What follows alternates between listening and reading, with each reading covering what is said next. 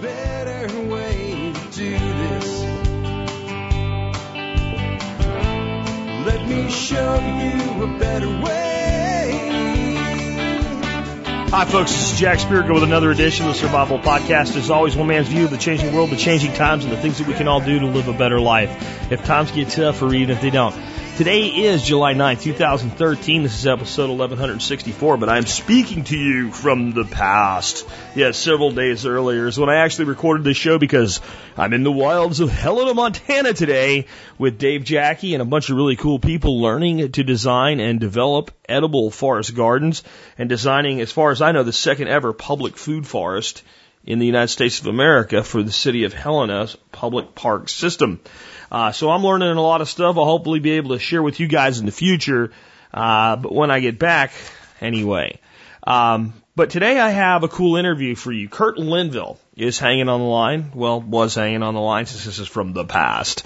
Um, and Kurt was a guy we've had on before. He's from 180 Tack. They do an MSB discount for the 180 stove. Uh, cool guy, expert in wilderness survival, cold weather camping, all that stuff. Lives in the Colorado Rockies area now and camps out in some of the harshest, coldest environments there is. But he's not here to talk about wilderness, wilderness survival. No, he did that before. He did that in episode, uh, I don't remember what episode it was, but he did uh, episode 900 and something. I have a link in today's show notes for you if you want to hear the original episode, which you might after you hear today's. Kurt ended that episode saying the strongest thing we have for survival is love. Yes, Barry White, love. Yeah, but love really is a very powerful emotion, and I think he left that, and a lot of people really thought it was cool that he said that, but they didn't really understand what he meant. Today, he's coming back to tell us what he means about that from the standpoint of a prepared community, not a prepper community, not a prepper group, group, a prepared community. This was a great interview for me because it was a lot like hearing about my own hometown with some cultural and geographical differences. I grew up as the grandchild of first generation Ukrainian immigrants in uh, the coal region of Pennsylvania, surrounded by a lot of Slovakian influence, old world influence, but a lot of the prepared mindset. Uh, Kurt grew up in rural Oklahoma, more of, I guess, a German Dutch uh, heritage. Uh, and people that had been here quite a bit longer than my grandparents. My grandparents arrived here in the 1890s as first generation immigrants as young children, where I think uh, Kurt's family and most of the family he grew up around were, you know, third, fourth, fifth generation folks in the U.S. And, uh, he's got some great stories. We'll go into that. And it, it's actually so cool that I put out a post that you will not see until the future, but I've already done it from the past. The magic of WordPress about a, po- a, a podcast I did a long time ago on growing up in the coal region for Thursday. So there's going to be a post that'll come out Thursday. It won't be a new episode, but you'll be able to go to the survivalpodcast.com and listen to that old episode of the survival podcast. And I think if you have this one still in your mind, it'll be quite interesting. Before I get uh, Kurt on the line though and get into his interview, let's go ahead and take care of our sponsor. Sponsor of the day, number one today, westernbotanicals.com. Hey, you know what happened to me this weekend right before I recorded this episode? Um, I went out in the field with my geese, and I've got my geese free now. I haven't done any videos for you guys yet, but I will when I get back. We've got the geese free ranging the whole three acres. We keep them in a one acre western pasture though for most of the day, and we let them out at different times when we feel like letting them out, when we can kind of keep an eye on what they're doing in the garden and the dogs, because they're uh, kind of enemies of the dogs right now. We're trying to teach them to coexist. But I went out in the field and I was hanging out with my geese and I sat down and had a beer with them and I was talking to them the way I do. And they all went behind me, even though they've been really gentle, kind geese to me, occasionally nipping at my hair, but nothing more. I decided to turn around. As I turned around, I laid my leg down on the ground and something bit the hell out of me. What does this have to do with Western Botanicals? You'll find out in a second. So it bit the hell out of me and it burned and it hurt. And I looked for it and I didn't see what it was. And there's a big hole in my leg.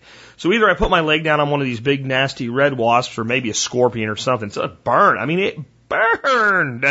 And I mean, like, it hurt when it did it, and when I looked for it and it was gone, it, it burned more as I walked back to the house. Now, I wasn't being a little baby going, ah, I got bit. I was just thinking, hey, you know, this, this sucks. So I went and got some aloe off one of our aloe plants, busted it open, and put the aloe stuff on my leg, and gee, the pain went away.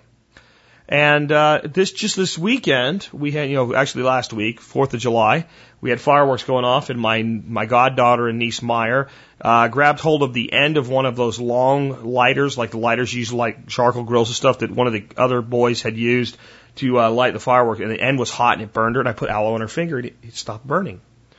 What does that tell us? The power of herbs are real. I've also been stung pretty uh, gnarly up at uh, Ben Fogg's place. First thing I did, mash up some plantain, put it on my uh, bite. Pain went away immediately. See, herbs are healing even with something as stupid as a wasp bite, just to make it less of an annoyance. But I can't always just grab an aloe or grab a piece of plantain. Sometimes there's things I need I can't get. I can't wildcraft or I just don't have them right now and I need them or I need them in quantities that are hard to produce like turmeric, which I use for anti-inflammation. I get all that stuff from Western Botanicals because I know it's either organically grown or wildcrafted. I know I can trust those folks up there. And I know if I call them and say, look, I don't know what I need. Here's my issue. They'll tell me this is what you need, including sometimes they'll say, don't call us for that. You need to go to a doctor for that. We don't do that. Western Botanicals, honest people, great products, and a wonderful discount program. How'd you like to save 25% on everything from Western Botanicals? They have this thing. You pay them 50 bucks a year and you get 25% off everything. If you use a lot of herbals, pays for itself. If you're a member of the MSB, your first year, free, 50 bucks pays for your whole MSB. Second year, if you want to keep it, 25 bucks. And you get it at half price from that point forward. How awesome is that? How awesome is Western Botanicals? How awesome is the power of herbs? Next up today, Harvest Eating, the illustrious, awesome, cool, kick-ass, ass, kick-ass, kick-ass chef Keith Snow, who will teach you to cook seasonally and locally and make cooking a life skill. Check him out at harvesteating.com. Make sure you get the low and slow barbecue seasoning he has. Oh my God, is that awesome? Do a brisket or a pork shoulder on a sidewalk smoker with that and you, it is smack your mama good. That's that's something we say down here in Texas. For those that have never heard it before, it doesn't really mean smack your mama. It's a it's a saying. Don't get upset. Seriously, the the Northern Italian's another great one. Montreal steak, grilled chicken, all of the seasonings are great. Great podcast. He's got an awesome cookbook, tons of video content. Check it out today. Harvesteating.com. Last but not least, do consider joining the member support brigade. How'd you like that uh, free Western Botanicals premium membership? Hey, join my support brigade. You'll get that. It's just one thing, like discounts from 40 vendors. How about a, uh, you know, how about, how about two benefits that will actually make your first year of membership make you a dollar? Okay, so you get the free $50 membership from Western Botanicals. You get a free $49 lifetime membership to Safe Castle. Discounts on everything Safe Castle sells. That's $99 for a $50 membership. You just made a buck in your first year. And then there's like 38 other vendors with discounts. There's a ton of free ebooks, almost $200 worth of free ebooks. Download them the day you join. All kinds of great deals and you'll support the show at a whopping 18.3 cents an episode. Military, law enforcement, Peace Corps, active duty or prior service, first responders like paramedics, EMTs, and law enforcement officers of any type, firefighters, you name it. If you're a first responder, if you're out there, your butt on the line for this country at home or abroad, or taking care of folks and spreading goodwill like they do in the Peace Corps. And if you're doing it now or you did it in the past, you qualify for a great discount. It's an awesome discount. I don't even tell people what it is. It's so good. Email me before you join the members brigade, not after, before. Put service discount in the subject line. Give me in two to three sentences who you are and what you're doing, or who you are and what you did of your prior service. I'll respond back and tell you how to save even more money on a really great product. With that, I do have the uh, housekeeping wrapped up, and it's uh, it's my pleasure now to introduce a guy that's becoming more and more my good friend. Every time I talk to him, he's just a guy I have more and more affinity with, and I think you'll hear that today in today's interview. And with that, hey, Kurt, welcome back to the Survival Podcast, man. Hey, thanks, Jack. It is an honor to be back here again. Um, sure I had a fun time last time uh, that I was on the show. At that point, we talked about wilderness survival skills, and we also introduced our 180 stove, which is a, a great emergency stove product um, just wanted to say a special thank you to all the listeners out there who responded to that. We uh, we had a lot of people come to our site to check out our stoves, and a lot of people took advantage of the offers to uh, to add a stove to their bug out bag, and it was uh, it was a really positive thing. So I just want to say thanks to everyone for that. Well, cool, man. I appreciate the fact that you uh, you threw out a discount last time, and maybe I'll hit you up for something here at the end this time. But uh, we're kind of shifting gears this time um, from what we had you on last time. Last time we had you on to talk about wilderness survival skills. Uh, today we're going to talk about living in a prepared community. And you and I kind of had chatted by email about this, and prepared community does not equal prepper community, right? It's it's something different. So how does uh, how does how do the two things differ, and how does this concept relate to you know our previous podcast? It was all about surviving in the wilderness. Yeah. Well, I grew up in the 70s and 80s in northeastern Oklahoma, and there my extended family and friends of the extended family made up a community that lived a prepper lifestyle, but they didn't know it. Um, they weren't preparing for some coming cataclysm or disaster. Instead, their lifestyle had grown out of living close to the land and also having come out of some real challenges um, historically. And so they were prepared rather than preparing and just lived it as a way of life. So in the last show, we talked about the wilderness survival skills and, you know, I fell in love with the land in Oklahoma. And then when I moved to Colorado about 25 years ago, I explored those skills. And that was what led to the, the information in the last podcast we did. However, we wrapped up that podcast with my claim that the most critical asset for survival is love. And we didn't have a lot of time to talk about that. And I think that to better understand what that's all about, I think uh, a review of what living in a prepared community was like will clarify that claim. Very cool. So, um, on that note, just give me, with that in mind, um, can you just kind of describe the, the community you grew up in, this prepared community, so folks have a, a context for what the heck we're talking about?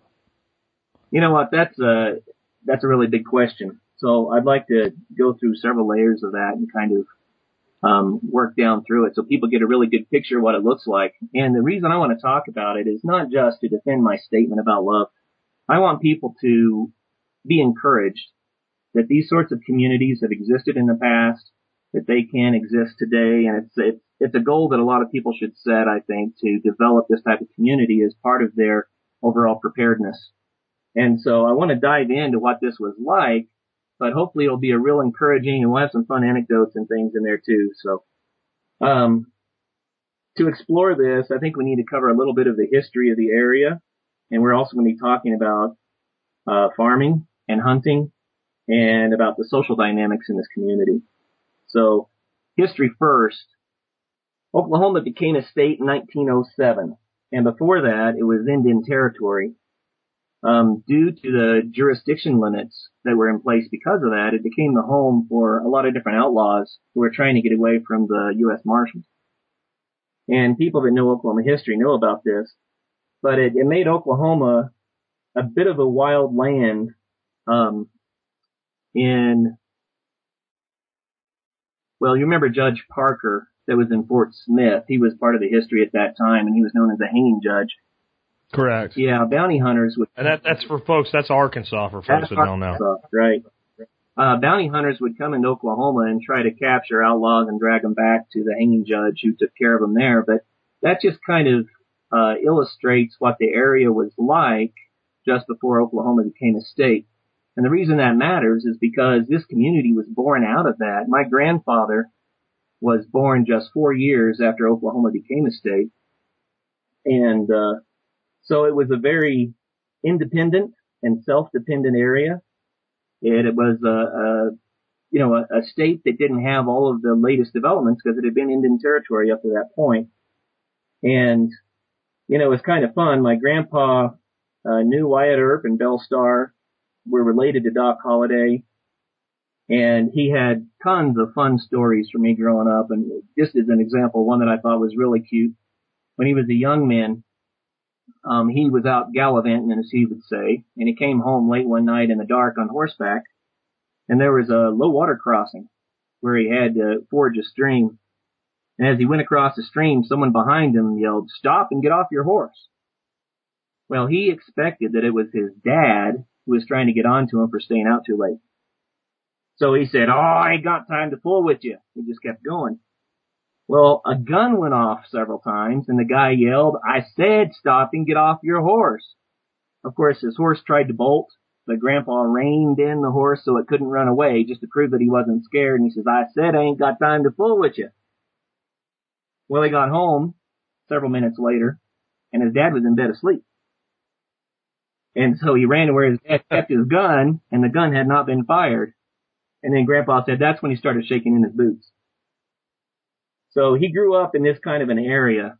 It really was true cowboys and Indian stories. Um, later, you know, he met my grandmother and together they, they had weathered the impacts growing up World War One and together they weathered the impacts of World War Two, the Great Depression, and even some impacts from the Oklahoma Dust Bowl years.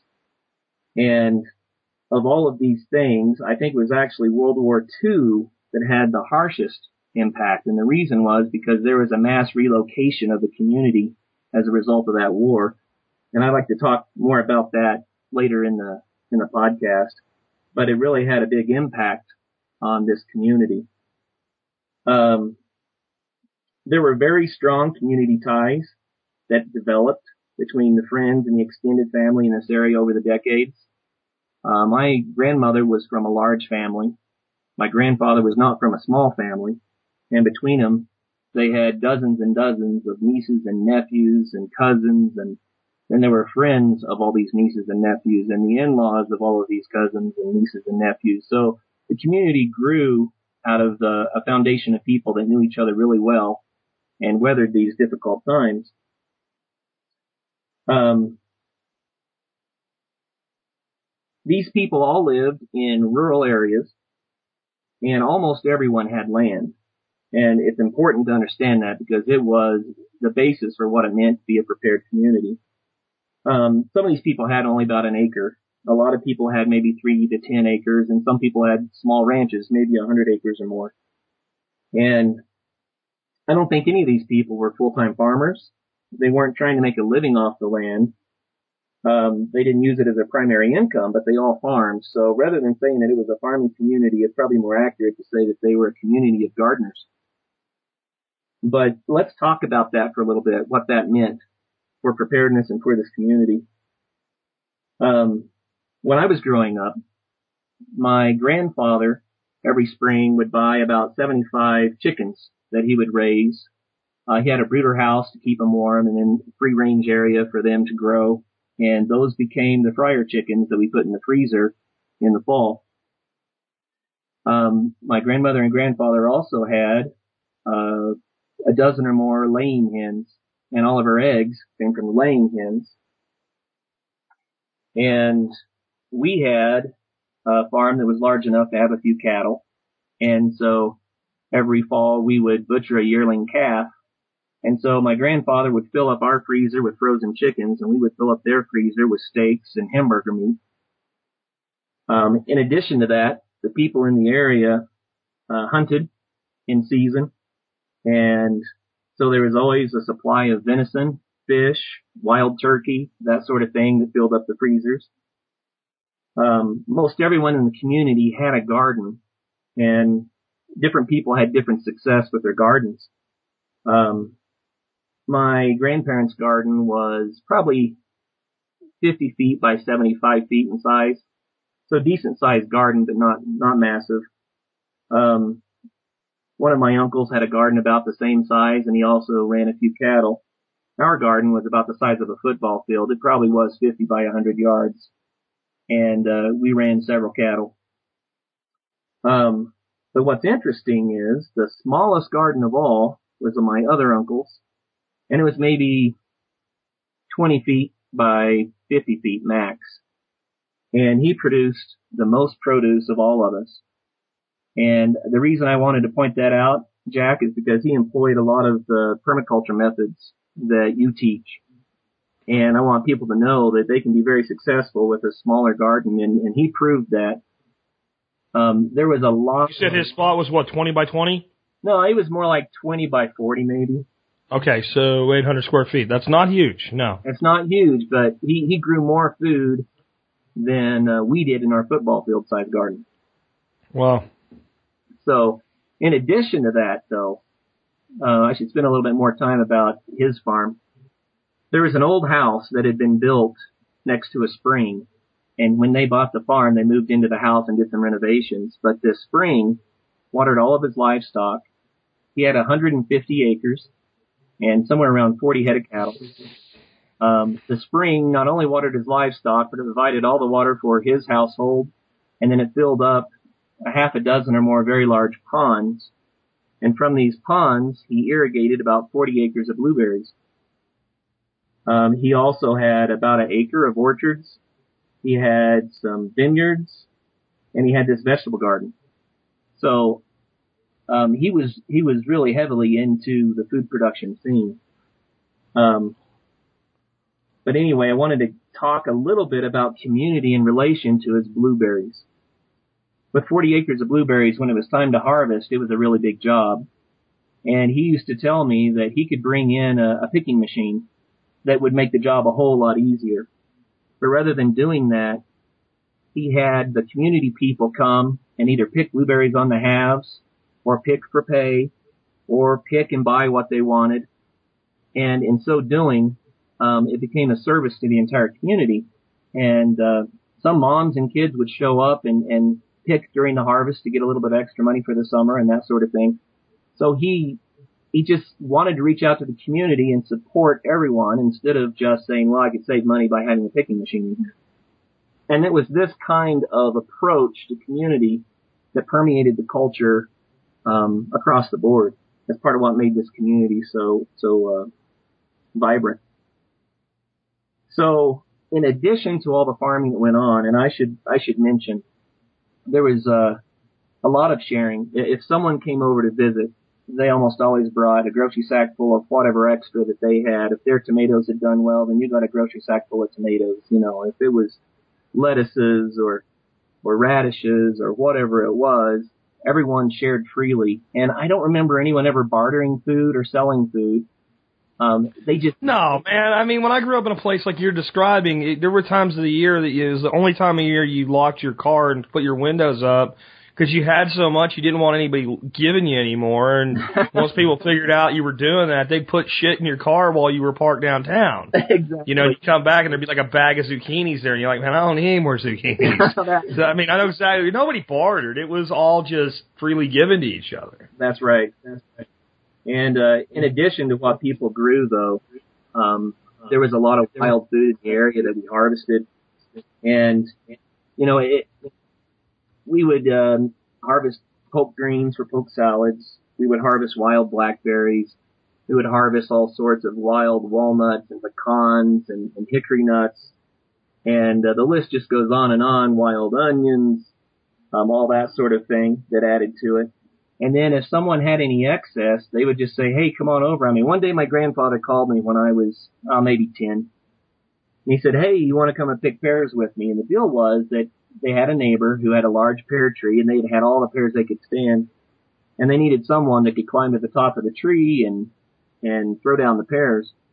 So I spent a day climbing all over this tree throwing pears to my grandfather. We probably took three bushels of pears home. And uh, then these pears were put up by my grandmother to make pie filling, um, preserves, jellies and jams, and that became the food for the winter. And this is just one example of what happened regularly um, people just shared what they had. And everybody canned and put up the excess. Um, it was not uncommon at all for someone to, to say, yeah, I put up another 75 quarts of tomatoes today. And that was going to be the barbecue sauce and the spaghetti sauce and, and the soup base for the next winter.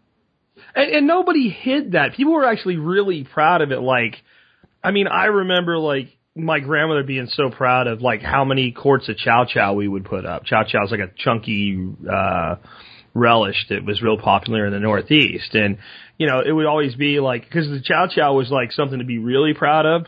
Cause chow chow you made like when the frost was about to come and you just basically grabbed everything that was left and threw it together. That's, I think the genesis of it is from that late fall harvest in the North because you get to a point where like everything's doing good, but next week you know the frost is coming. Right. So if you put up a bunch of chow chow, that meant you did really well that year because that was the leftovers. That was the uh, the jambalaya of vegetables, if that makes sense. Oh yeah, and you know, on that theme, people were always proud of the amount that they were able to put up, and they told people no one was hiding it. Everyone had a storm Yeah. You know, it is Oklahoma, and there were um, tornadoes, and so everyone had a storm cellar. But the storm cellars are packed full of all these jellies and jams and pickles and preserves, and no one locked them. You know, there might be five thousand dollars worth of food sitting there, and, and everyone said, "Oh yeah, it's there. If you need any, go get it." You know. So it was just that kind of a trusting, open community. Um, there is another food source which is kind of interesting, and it does tie into the whole story about this community. Um, there was a military camp called Camp Gruber in the area, and that that's where the relocation comes from that I mentioned earlier. There was a whole community that, when this military base was established, had to move. And when they moved, they left behind their farms, and so there were vineyards and orchards that had just gone feral, gone wild. But my grandparents knew where they were, and we would drive down into this this area, which now is a game preserve, so it was open to public access. And we would drive into this area, and we would go to a place in the woods, just looked like a forest, but you would see that there was a bit of a foundation left. Most of the foundations for this community were just dry stacked sandstone. So there'd be a little bit of sandstone left, and that would be that would be the only way that you would know a house had ever been there. But there were the plums, and there were the grapes, and so we were able to uh, dip into that to make more jellies, and everyone shared with friends. And anyway, it's just a, an area that was rich in that kind of uh, that kind of produce. And there were some things that were more difficult to grow in that area, um, but there was a lot of truck farming, and people would park their trucks beside the highway, and they would sell corn not by the ear but by the bushel. And it was affordable, and the farmer that was selling the corn directly off his truck was making far more than if he sent it to the distributor. And the people that were buying it were buying it at far, far lower prices than any grocery store could offer it. So it was a win-win for everyone. And so anything that we didn't grow ourselves, we tended to buy off the trucks. And it was frozen or canned and put up for the winter. And the culture developed in a sense around this food. And I'll explain more about that too as we go on. But, you know, everyone had a television set, but they, they didn't get used a whole lot. It was very common in the, in the summer, in the evenings to sit on the porch in the porch swings and everyone would have a large bowl in their lap and there'd be a bowl beside you and you'd be shelling peas or breaking green beans, getting them ready to can. And while you did this little handwork, you swapped stories and jokes and laughed and got to know the, you know, your grandparents, got to know the generations. And so the food and the preparing of the food became part of the entertainment. Um, we had a lot of fun with that. And in the fall, it would be in the kitchen, around the kitchen table, and we'd be picking the, the goodies, as my grandmother called them, out of the, the hickory nuts and the walnuts and the pecans that had been gathered for that year. And we knew that that was going to come back around to us in pies and banana breads and zucchini breads and all of that. And, uh, those times of sitting around sharing stories and, and growing as a family and growing in that community and then sharing with others. That's a, a physical expression of the love that I'm talking about that makes a community strong. Um, my grandmother had worked as a cook in one of the small country schools in the area for years. And she was just known by everyone as the cook, even after she was no longer cooking these schools. But all the kids that attended this school, um, thought of her as the cook, and many of them were her nieces and nephews and what have you. Anytime anyone had any extra, it came to her house. And part of the reason is because she had an open door policy. Um, she shared meals with people in her home many times a week. And when she shared a meal, you knew you were sitting down to a feast. You couldn't walk away from the table without loosening your belt. And so if someone caught extra fish when they went fishing, it came to her house. If uh, someone took a deer, then grandma got some venison. Um, it was just the way that things were. So people gathered around my grandparents' table and community grew there. Uh, when we went to the store for food, I didn't think about this as a kid because I just thought this is the way it was. But when we went to the store, it was for toilet paper, milk, and bread. That's about all we ever had to buy because all the other foods were so well provided by, you know, the land and the community. And, uh, just, I'd like to paint a picture for the listeners of Thanksgiving. Uh, Thanksgiving in our family was more than 30 people crowded into small homes and the spread of food, easily a thousand dollars worth of food on the table. Um, the turkey was often a wild turkey that someone had taken hunting and had been smoked by my uncle. The pies were from the orchards and from the blueberries and from the blackberries. Um, you know, there was blueberry cobbler, there was blackberry cobbler. The spices that were in the dressing were herbs that people grew in their own gardens. The onions, the sage, all of these things were, were all homegrown. And the green beans were what were canned earlier. And it just goes on and on. But out of this, this table that was spread for 30 people that had over a thousand dollars worth of food on it, I'll doubt that a hundred dollars was spent to prepare that meal. Um, and it was a time of just really, really great community, a time of love and fun and sharing. And, you know, I, I hope that every listener out there has had an opportunity to experience a Thanksgiving like that. But it kind of illustrates how this community operated.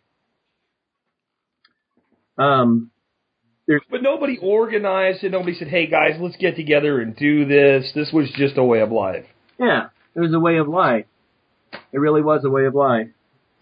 Um, it wasn't just about food though.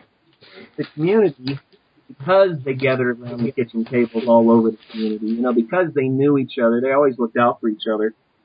And uh, another example of love by action. It's kind of funny in, in retrospect, but if a stray dog went hobbling down the dirt road, then phones would start ringing all over the neighborhood. There was a stray dog, and that grew out of the fear that people had of rabid animals from years past before rabies shots were given to the pets, you know. But the phones would ring and they'd say, "There's a stray dog coming. Pull your kids in." Um, everyone was looking out for everyone else. Another example is uh, there was a fire. We had a particularly dry summer one year, and someone was burning some slash, and they probably shouldn't have been doing that. But regardless, the fire got out, and there was a good strong wind, and this fire developed very quickly into several acres burning through a forest. And the phone started ringing and saying, you know, there's a fire up at the corner. And I was old enough then to drive, so I grabbed a five gallon bucket of water and a gunny sack that I could dip in it. And I raced up to the corner and other people had shown up as well. And within about 10 minutes, we had the fire completely out. And it was several acres in a forest.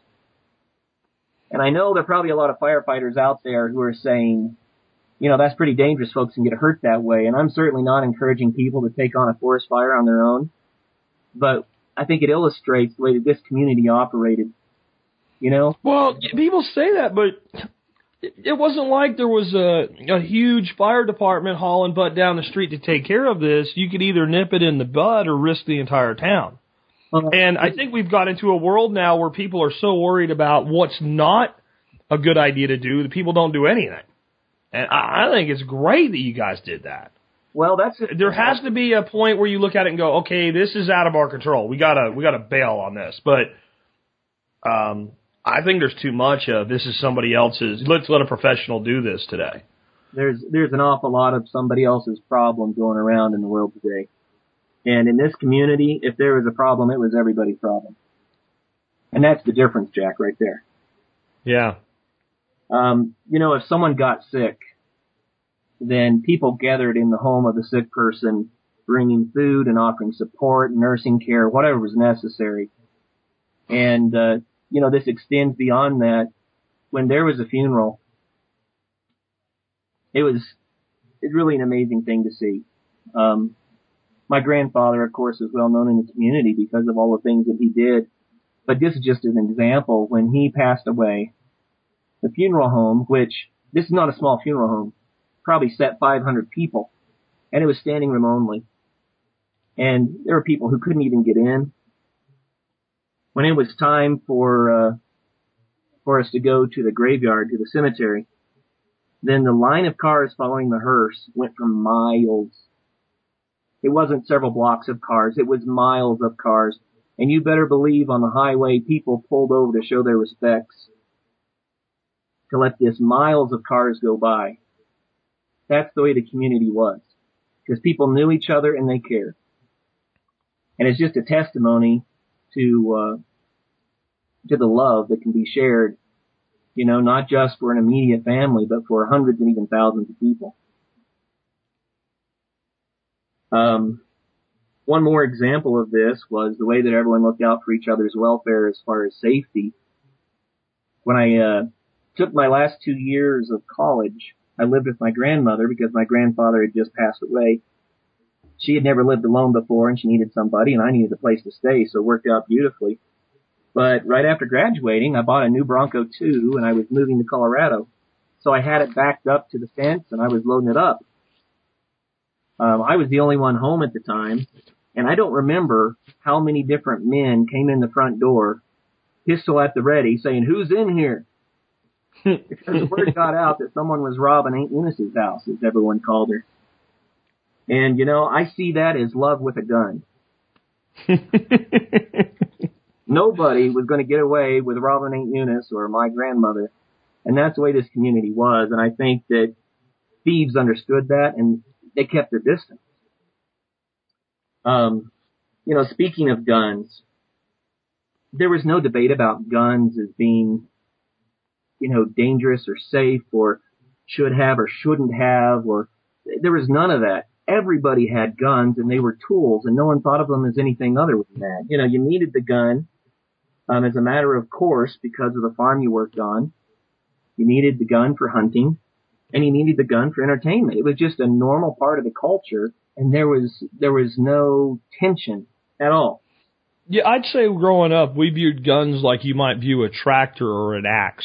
Yeah. Yeah, there can be there can be um, consequences for using it unsafely, but it has a job to do. And you know, other than when you were being taught by an elder about safety, there wasn't a whole lot of talk about it because any dumbass knew that you didn't point a gun at somebody or you know I mean it was just it was just like yeah and you don't you know drive your tractor over the neighbor's dog or you know you don't wear flip flops and swing an axe uh, at your feet. Uh, it was a, a basic concept of this was just the this was just what this this niche was filled by this implement and used this way and anybody that didn't, didn't do it was a darn fool and that was the whole thing. That's correct. That's exactly right. That's what I'm talking about. And I wish that our nation could return as a whole to more of that philosophy around the tool, right? Yeah. Yeah. You know, everyone I already mentioned had storm cellars, but they also had kerosene lanterns.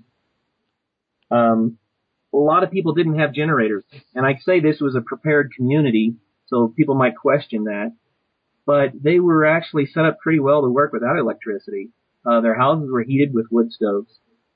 They uh, cooked their food usually on a propane burner.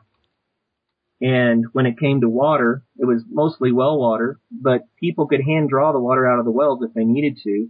And there were also springs all over the area where people could get water. So the main concern about losing electricity was you couldn't stay up and read it or watch TV, right?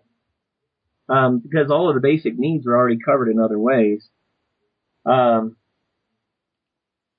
everyone had their assortment of farm tools and carpentry tools, and they shared these tools openly.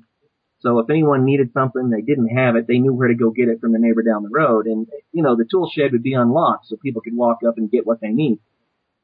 Um, so everyone had the tools that were necessary for survival. And they also had a lot of skills. A lot of people in the area knew how to weld, or they were handy with a forge, um, the common sense sort of stuff that would allow you to build and repair things as you needed. And, you know, the community would even turn out to help build houses. If someone moved in a new area and decided to build a house, people would just show up with their hammer and their saw and say, let's go. What do I do? Um, that sort of a, a love by action, I think really impressed me as a kid. And I didn't realize how special that was until I moved to Colorado and I was no longer in that community. And then I began to realize, wow, that, that was something. Yeah, that makes a lot of sense, man. I mean, I, I think that a lot of people listen to your talk here and think this is like America of yesterday, or in some ways it is, unfortunately. But I also think they think about it as like this was some magical place, that this was a very unique place. And I can tell you that not everything, because there's things that are geographically specific. Um, you're going to do things a little differently in the Appalachians of Pennsylvania than you will in the the you know, eastern plains of Oklahoma. But the overall way that this community functioned and operated, it sounds like you're talking about the town I grew up in. And I don't know how old you are, but I'm only in my 40s. I'm not that old. And this this way of life is not that far gone. You know, I'm in my 40s as well, and I can say that this community still exists, although it's changed a lot. But the spirit of that community still exists back in northeastern Oklahoma. Um, it's it's what happens, I think, when you have generations of people who know each other and love each other. So, um, you know, some people may also want to ask about the wealth of the community because so far I've talked. Yeah, I was going to say that. I was, was waiting for you to finish up there, but the one of the things that makes these communities tend to fall apart over time is young people growing up and looking around and going, what they might love the place. I loved the place I grew up in, but when I looked at it as a person looking to have a job, I didn't want to work swing shift at textile mill or something like that. And a lot of people end up leaving because they don't feel that there's a opportunity for business and what have you there or, or gainful employment. So how did folks earn money? What was the source of wealth for families? I mean, obviously they did more with less, but at some point, you still have to pay the bills, you have to pay the mortgage, what have you. Sure, sure. I think a lot of it came from uh, just wise financial planning. You know, a lot of these people had had come through the Great Depression, and they knew the value of money, and they were very conservative with it. Uh, my grandfather, he always carried his money in his wallet, did not have a bank account, and that was because of the runs on the bank in the Great Depression. He didn't trust the banks. And if he couldn't pay cash for it, then, uh, you know, that it wasn't going to happen. And that might seem really foreign to some of us today, but because of that kind of an approach to money, uh, people manage to live with, with less money and still do well. But I didn't really realize the true value of the, of the community, the true wealth that the community had there. I mean, the houses were, were relatively small. There weren't many people that drove new vehicles um, based on only income levels, I, I imagine there were a lot of families that were below the poverty level. Um, but these properties and these houses were clean and well kept, well maintained and manicured, and the people had all their needs met. And one key, I think, to this community was that education was very highly valued. Um, but the real true wealth of the community was in their love for one another, their families and the lands they had, that could help them to meet their needs. But that said, let me rewind a little bit. You've got to remember that these are gardeners, not farmers necessarily. And, uh, for example, my uncles were principals at schools in the area. My mom was a college professor. Uh, my aunts were teachers or, or worked in administration and business. And there are a lot of smart folks and professionals who lived in this prepared lifestyle. Um, there were electricians and truckers in the community, and there wasn't a huge job market. But people found the value of the community to be, it was just advantageous to say, okay, I'll earn a little bit less, but I'm going to grow my own food and I'm going to live in this community and I'm going to have everything I need and, and I'm going to have a piece of property and I'm not going to worry about, you know, how much money I have in the bank. So that was kind of the approach.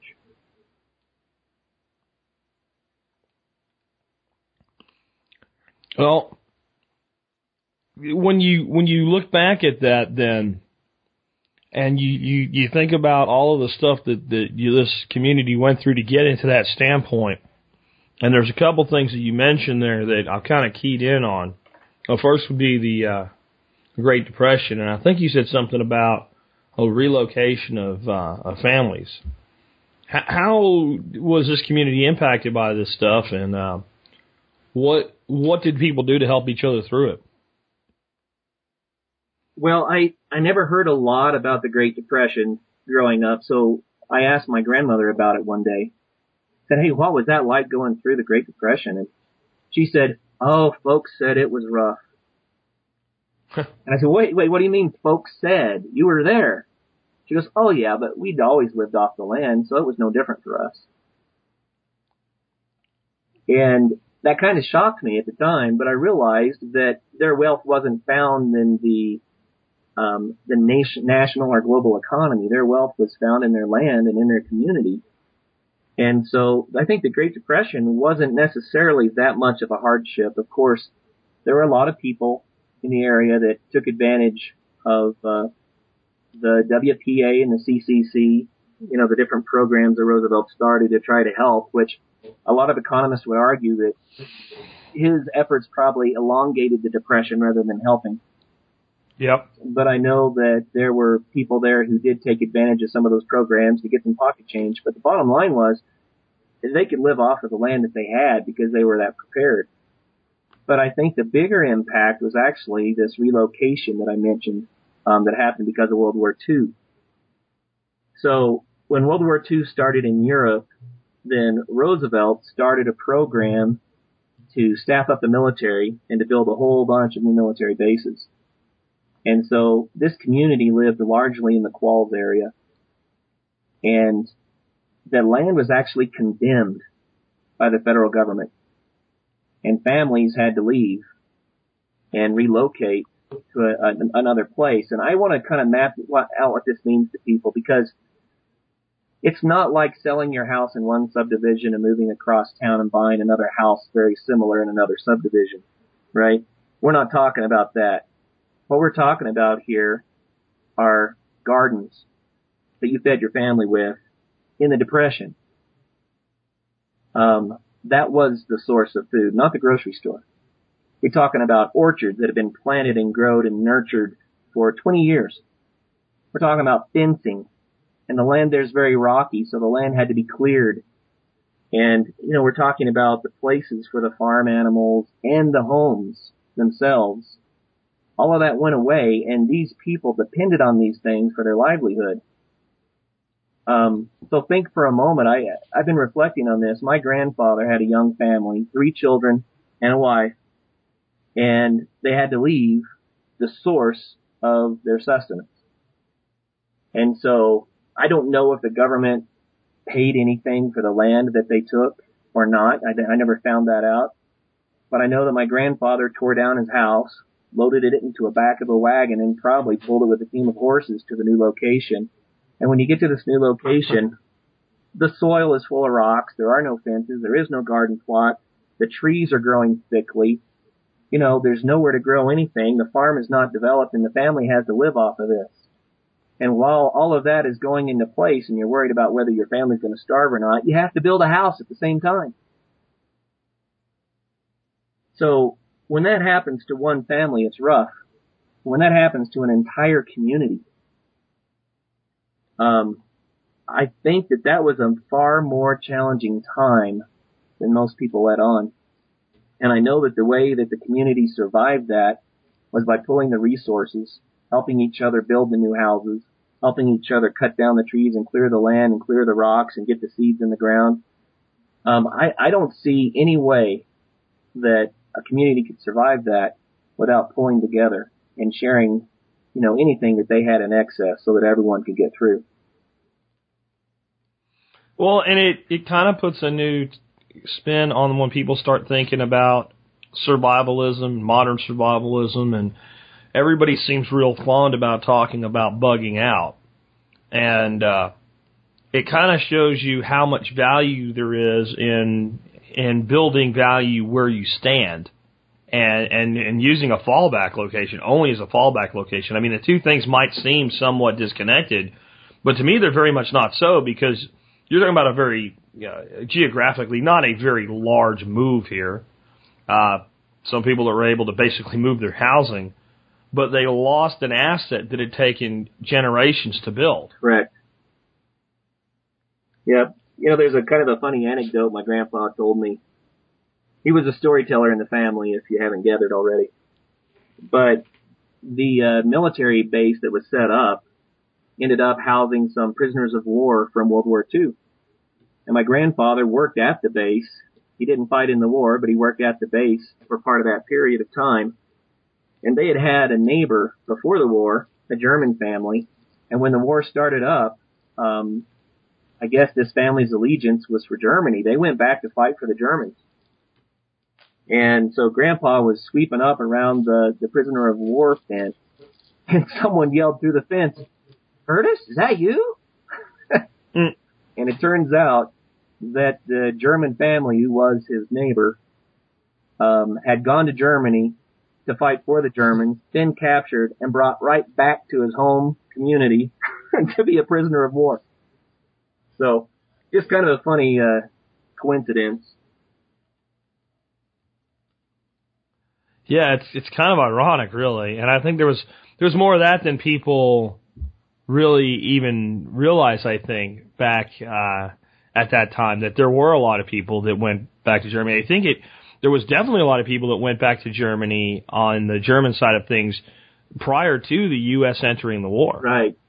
Yeah, and I think that that was part of it too. Is you know the world was fairly convinced for uh, several years there that Hitler was doing great things for Germany. There is a strong pull um, towards supporting Hitler, even in the United States, until the Blitzkrieg started up and and the lines were drawn in the sand. And so I think, I think people today, because we have the, the, the glasses of history, don't understand that at all because what, what Germany saw and what many people with, you know, I mean, my family immigrated to this country in, in, in 1893. And, but I grew up in a Ukrainian household and learned some Ukrainian language and ate Ukrainian cooking. And I still have some level of, of pride in my heritage. And I think there were a lot of people in this country with the same thing from a German background that were nowhere near as far out as 1893 is today. That what they looked over and all they saw was a country brought to its knees with as much uh, financial hardship as this country was dealing with, and they saw a country rebuilding itself. They did. No one, I think, especially over here, really knew what was going on until until the shooting started. Anyway. yeah, we didn't have Twitter and Facebook to fill us in on the details either. Yeah, that's something we're divorced from today, isn't it? Yeah. Uh, how long it takes information to get from you know Berlin to to uh, to New York is a big difference uh, today than it was back then. You know, I'm glad this subject came up. Just as a side light, the the poor people that suffered in the German concentration camps. Um, those that survived have given testimony that the way that they got through was largely because of love. They gave to each other, they helped each other, and they held on to hope when all hope was lost, and it was love that gave them the strength to do that. And, you know, that's a really extreme circumstance. But, you know, there's a parallel. This community that was uprooted and had to move and give up their farms, um, it was love that brought them through as well. It was the actions of love, not just an emotion, right? And so when I, when I make that claim that love is uh, the most critical, most um, necessary asset for survival, that's what I'm basing it on. I'm basing it on the need for communities to help each other out to pull together. Um, you know, you mentioned that a lot of these communities have gone away, and I know that in part they still exist. That, like you said, economic pressures and, and job opportunities have caused the younger generations to move on, and uh, we've lost a lot of that. But I think that we can continue to think about these communities. We can build these communities now today uh, with today's standards. I mean, even the the TSP is part of that in that you're building an online community of listeners and people that get together and share information and ideas and learn from each other. I think that's a beautiful example of a, of a widespread community. But I think that people need to start building these communities in their neighborhoods and in their towns. Um, you know, I, I just want to admonish people that are hearing this. Get out there and do something. Plant some food in your backyard, right? And build this community around your kitchen table start working together on your house or farm projects with people around you. Even if you're in the city, you can help each other with the house projects. You see a neighbor painting his house, grab your paintbrush and get over there. That's how friendships are developed. You know, take care of the sick and understand the power of love. I mean, love is the fuel of these communities and provides hope and courage and strength to stand up and do the right thing. It's the reason that men and women can stand up and say, you know what, it was tough, but I did what was necessary to do my part to support this community in this hard time. I really believe that love is the fuel that, that empowers that. And, uh, find out what's possible for a love-based community. Yeah, I agree. I mean, but as I do look back, I wonder what what will it really take to restore this in this country? And I wonder about the things that have caused it to unravel. One is economics and people leaving the other areas. The one thing you mentioned that I completely agree with in my experience with a similar society was the size of families. Um, everybody that I knew in school had two or three or four siblings. Everybody had, you know, a couple dozen cousins most of the cousins people had lived somewhere within driving distance, and you knew people based on who their cousins were. Today we have a lot smaller families as well, and I think that means that what we need to do is more outreach to people that aren't kin, so to speak. And I, I think that that's that's one of the linchpins missing because it's not just well, Tom's my cousin, so we hang out. It was Tom's my cousin, so all of a sudden I instantly have a gateway into all of Tom's friends and additional contacts who immediately had a level of trust because I was Tom's cousin. Yeah. And and the other way around. So Tom also ended up with like all the friends that I had made independent of him. Well, well, if you're if, if you know if you're if you're Jack's cousin, you must be all right. And as the family size has shrunk, and that's not all bad because in the end there's only so much room, uh, and you know population has swollen in the past few decades. Um, but we we've lost something, I think, because of the smaller size of families. Yeah, I, I think I agree completely with that. But people are still people and neighbors are still neighbors. And while we may not have the backbone of the family as much as we once did, we can still invite our neighbors over to lunch or dinner and get to know who they are. And you know what? You may not like your neighbors, but that doesn't matter. Invite them over. Find out who they are, you know? Well, you might like them if you knew them. That's right. Absolutely. Agree to disagree on some things, but make sure you spend time together. There's there's just no excuse for us to uh, not know who our neighbors are. I was talking to somebody recently, and I won't say in what state because I don't want to, you know, get anybody ticked off at me or anything because we were kind of joking about it. But they were talking about how they had moved there about ten years ago and they didn't really know a lot of people yet, and that the attitude was almost, why would I want to meet somebody I don't know?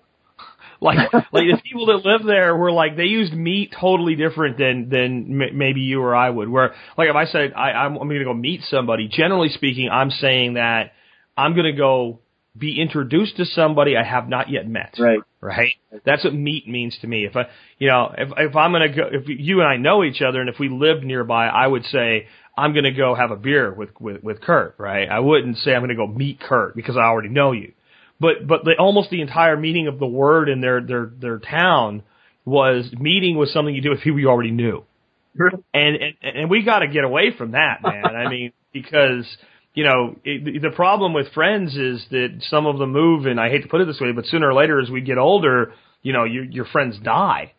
And I think there's a lot of older people now dealing with this consequence. They have a very small group of friends and and and if you're the one that makes it longer it's you know unlike the you know 30 40 years ago even you end up very feeling very alone. And i think that's another thing that's just just destroying the the fabric of the community in this country.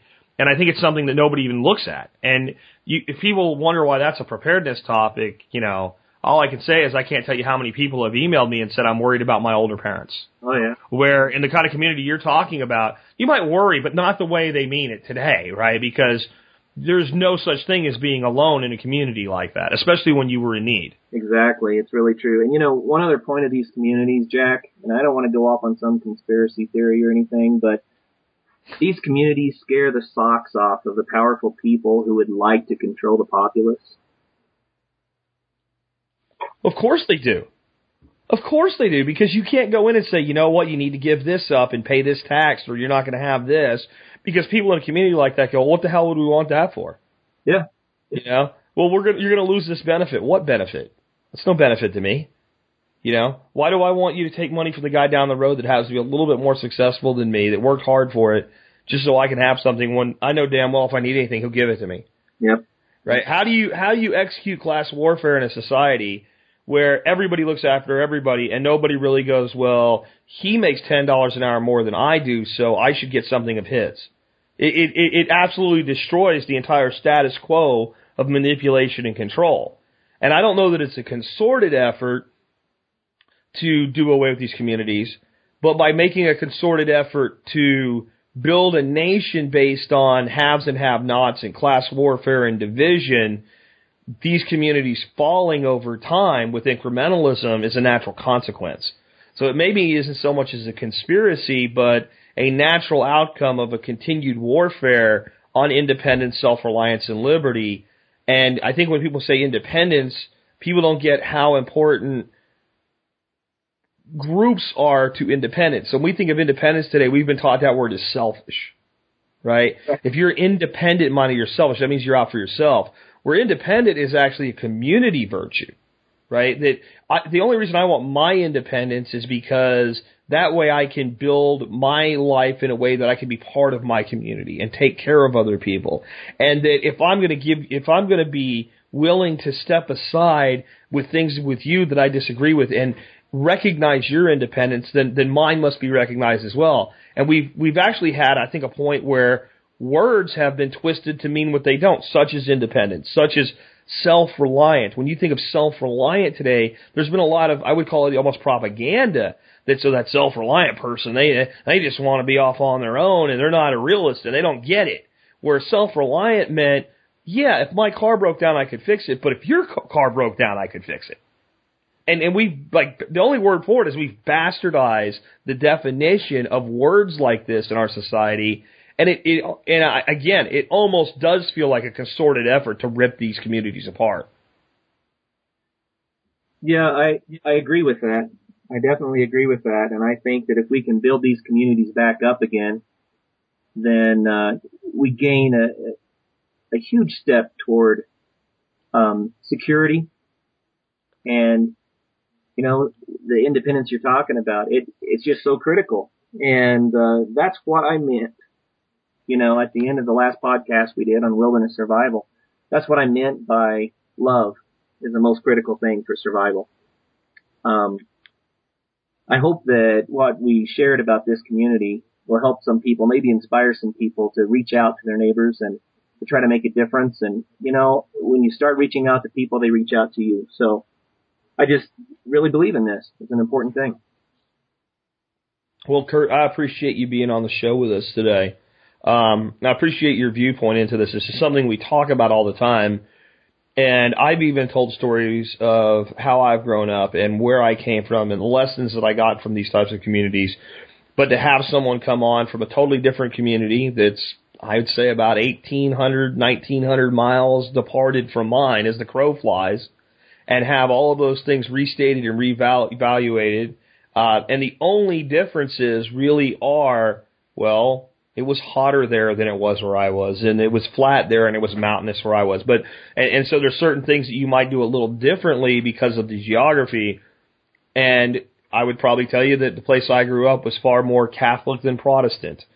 Um, so there's certain cultural things. There was a lot more um, what's the word I'm looking for? It's my own background. I can't Slo- Slovakian immigration uh, is the foundation of the community. Then probably European, German, uh, Irish descent. There's some Irish too, but so there was different cultural aspects. But the way that everything worked, the interaction, the mutual support, um, hunting, fishing, gathering. One thing I would like to say before you leave, because I thought about this and then I just you might so many so many great points today that I kind of drifted on this one. You talked about gathering wild edibles. I think the one thing that's killing that today is access and perceived access. Yeah. And here's what I mean by that. When I was a kid, if there were blackberries growing on the side of the road, you just pulled over and picked them. Nobody even worried like, oh, whose property might this be? Because it was the side of a highway. It was easement. We all knew that. Today, I think there's people that would go, "Am I going to be allowed?" And there's actually nothing preventing you from doing that, right? But but but people actually fear that. Or when we had these different places that were like abandoned old coal mine areas and stuff up on the mountains, if there were blueberries there, there was nobody saying, "Well, that's mine." Right? That was like a community asset. Like the coal company ruined it and destroyed it. Nature repaired it. And if you went up there and found something that was, you know, that wasn't like attached to somebody's car or something, right? If it was grown out of the ground, you could just take it. And I think that a lot of those places have now, in many cases, like I know areas that I did this as a kid, that the coal companies that still own the land could care less about it. They're never going to do anything with it. It's an eyesore to them. It's a problem.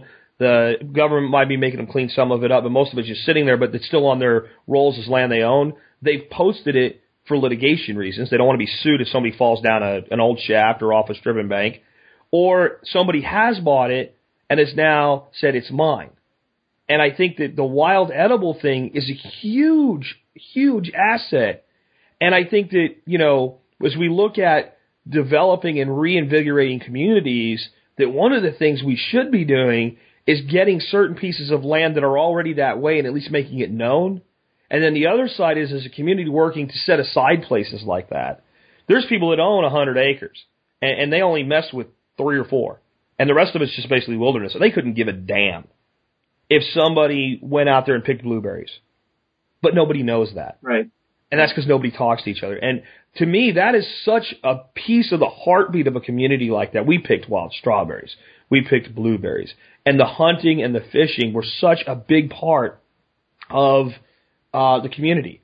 The the joke about you know my homestead was since that since that boy moved back when I moved back with my grandparents, their smokehouse runs in July, right? Because that was then when everybody quit fishing, you know, and I was still going wherever it was, so the smokehouse would run in July, and that wasn't like a bad thing. That was like, look, they they're smoking fish in July, Yeah. right? And and and, and but that was because there was access. And that's another thing we have to restore, not just the relationships, but the access to these wild places that allow for this bounty that, you know, is a lot of what built this country. Well, the land is the, is the resource on which this nation is built, you know, and if we have access to the land, then we have access to that resource, and if we don't, we don't. You know, and it, the sense of community also helps because these days we always think about, oh no, am I trespassing? But, you know, back then it was like, no, I'm not trespassing. This is my friend's property. That was the key, right? Like, so if you go walking down the street now, well, one thing I'll say about the community I live in now, people do look out for each other, right? But until you're known, well, what are you doing anywhere other than where you live, right? So it takes that rebuilding, cause that's, that's true too, that, you know, if, if, if there was somebody out in, in front of my gate right now, kind of messing around out there, right? I might be like, what the hell are you doing? But if I know who they are, I don't care what you're doing. Right. Right. Exactly. So I guess the two things kind of spin off each other. Anyway, um, you know, last time you were on, we did talk about wilderness survival, which I think is actually, it's amazing how the circle completes itself because part of the problem, part of the solution to the problem we're talking about is if people get out, there's a lot of public lands. There are a lot of places to do that and taking those wilderness skills with them is a, is a great idea, uh, if they're going to go into those places. And the, uh, the product that you put together, the, the 180 stove, was a great product to take with you when you go there. At last time you were on, you did kind of a, a, a discount for my member support brigade members, which is still available, and you did something kind of for everybody for a limited time. Um, knowing the nice guy you are, can I hit you up to do something like that again? I mean, the MSB guys already have a discount, so maybe we could do something for everybody, or maybe we could add something to that. I don't know. Well, here's what we can do. The the MSB members get 10% off on a 180 stove, and that offer still stands. And you know, you can order that through Jack's website.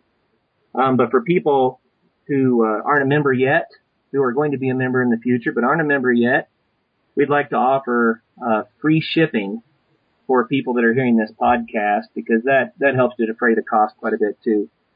And the way that you get that is you go to our website, and we're going to have an icon there with the Survival Podcast that you can click that will take you on to a site that will provide you uh, the free shipping services. And we're going to do that for a limited time as a way of showing our appreciation to Jack and this whole community for having us on.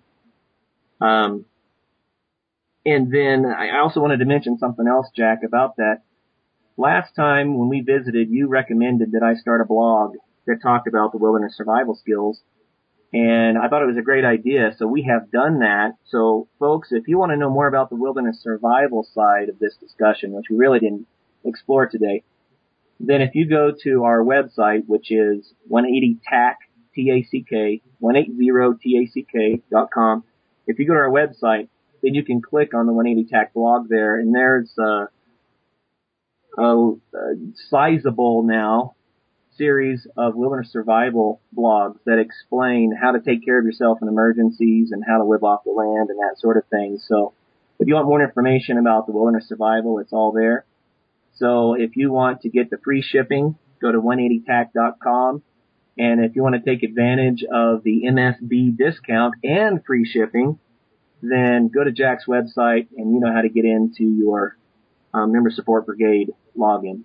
So, so did I hear you right? So you're going to do the free shipping limited time only, right? For everybody, but you're also going to do free shipping limited time only for the MSB members on top of the discount. That's correct. Wow. Okay, cool. I didn't realize that. That's that's awesome.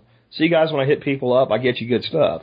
So you guys have that set up on your end. So the folks that are MSB members, all they got to do is log in, and there's a special link for 180 Tack for you guys to get your pricing, and they'll just update where that link points so that you guys can get 10% off and free shipping. That's a killer deal. And if you've been wanting to add a great compact cook stove uh, to your to your either your wilderness kit or your bug out kit, man, that's a great deal. And I'd do it now before the free shipping goes away because I don't know what shipping is on something like that, but it's got to be a few bucks. You know, I should give a quick highlight about what we're talking about. You shouldn't assume that everybody. Yeah, wait a minute. Uh, let me let me set that up for you, right? Since I screwed that up on you, we're like assuming that everybody that's here today heard the last interview.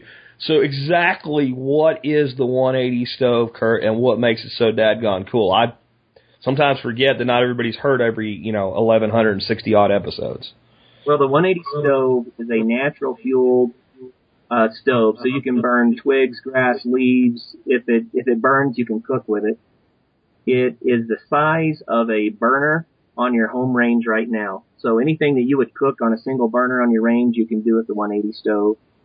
Um, it folds down into a self-forming case that fits in your hip pocket, and the whole thing weighs less than the smallest micro stove with a fuel canister. So we claim that we're the lightest stove or the least expensive stove because you don't have to buy fuel and we're the greenest stove because you don't have to buy that fuel and send that fuel canister to the landfill once you're done with the, the cooking. So it's, uh, it's not a fire pit. We had one customer recently who thought he was buying a fire pit and was disappointed. It's the size of a burner on your home stove. Um, but you know, I went backpacking this spring with 10 people and fed 10 people for three days off of this stove. So you can do mighty things with a little stove. Well, that's very cool, and I appreciate your generosity and the additional uh, support of the MSB. Uh, again, that'll be a limited time thing, but the discount's permanent, and then free shipping for all that. That's pretty cool too. And, and I thank you for being with us today and and sharing your story of your past because I think the more people that tell those stories, the more we can make people long for that past and maybe start to realize longing for it's one thing and building it's another. And these days are not that far gone. In 1985, I was a teenager with a 22 rifle shooting squirrels, uh, and, and walking through neighbors' backyards who would wave to me on the way to the mountain, uh, to get me to come shoot a groundhog eating their garden. Um, 1985 is not 1885. It is not that long ago, and there is no reason we can't restore that. And I, I appreciate you sharing that story because I think it's the stories that'll lead us back to our beginnings. Well, Jack, it's been my honor to be on the show. We really appreciate it. And, you know, here at 180 Tack, we continue to promote wilderness survival, community, and, uh, these sorts of skills that are necessary. And, uh, you know, if enough people get on board, we can turn this thing around. What the picture that you're painting is not that far away. You know, I don't know why this came to me, but I'm going to say this now because when things come to me, I believe they should be said. Um, my my nephew and my niece, and uh, this is on my, my my wife's uh, sister's husband, uh, all are always going on a couple times a year mission trips. They're very active in their church, and uh, you know they don't go to Africa or anything like that because they're kids on summer break and spring break and what have you. Uh, and they do wonderful things, and they go help put together people's houses and stuff like that. And you know they go you know a couple hundred miles out, and it's part of the experience and all. I'd like to challenge all of you guys out there that are involved with things like that in your church. The next time your church wants to put together a mission trip and travel 250, 300 miles, to consider traveling three or four blocks. Because I think that we've gotten really zealous in, in that world, in that community, with mission trips. And I think it actually makes a bigger impact on somebody when somebody from two neighbors, uh, neighborhoods away comes and paints their house or fixes their stairs or puts in a wheelchair ramp and I don't mean to, to, to mean anything that anybody's doing like that because it's a wonderful thing. And for the kids, it is part of the experience going somewhere, seeing other people, things like that. But man, I think that we're missing the boat sometimes if we don't start in our own backyard. And uh, I'd like to thank you for making me think that and for being on the show and helping to remind us all that yesteryear is actually yesterday if we think about it the right way. That's right. Thanks, Jack. All right, folks, and with that, this has been Jack Spirko along with Kurt Linville, helping you figure out how to live that better life if times get tough, or even if they don't.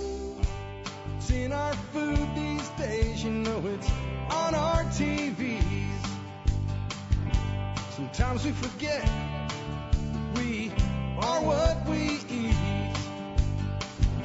I don't know the answer. It's like there's nothing I can do. It's the price we pay, I guess, when we follow all the rules. There's a better way to do this. Let me show you a better way.